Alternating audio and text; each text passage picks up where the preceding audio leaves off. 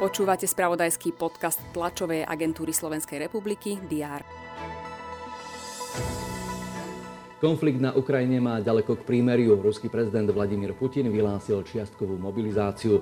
Vláda zvýšila platy zdravotníkom a urobila kroky pre možné vyhlásenie energetickej núdze. Fotoreportér TASR Jaro Novák zvíťazil v 11. ročníku medzinárodnej súťaže Slovak Press Photo. Jarovi gratulujeme aj z diára, ktorý avizuje udalosti a správy vo štvrtok 22. septembra. Poslanci Národnej rady budú pokračovať v rokovaní na 72. schôdzi.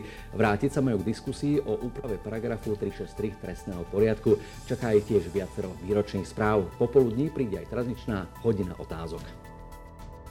Predseda parlamentu Boris Kolár príjme generálnych prokurátorov krajín V4. Šéfovia prokuratúr podpíšu takisto spoločné memorandum Bratislavskú deklaráciu.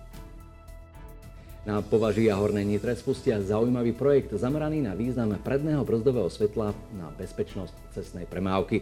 V mestách Trenčín, Prejvidza, Partizánska Žilina bude do výskum zapojených 3000 vozidiel. Poprad sa bude uchádzať o titul Európske mesto športu 2023. Podrobnosti kandidatúry predstavia zástupcovia mesta na dnešnej tlačovej konferencii. Titulom, ktorý oceňuje šport v meste a podporuje jeho rozvoj, sa v minulosti zo slovenských miest píšili Košice, Banská Bystrica, Nitra, Michalovce či Trnava. Kultúrnych správ bude TSR informovať o jubilejnej 60. sezóne Radošinského naivného divadla i pocte, ktorej sa dnes dostane herečke a režisérke Zite Furkovej.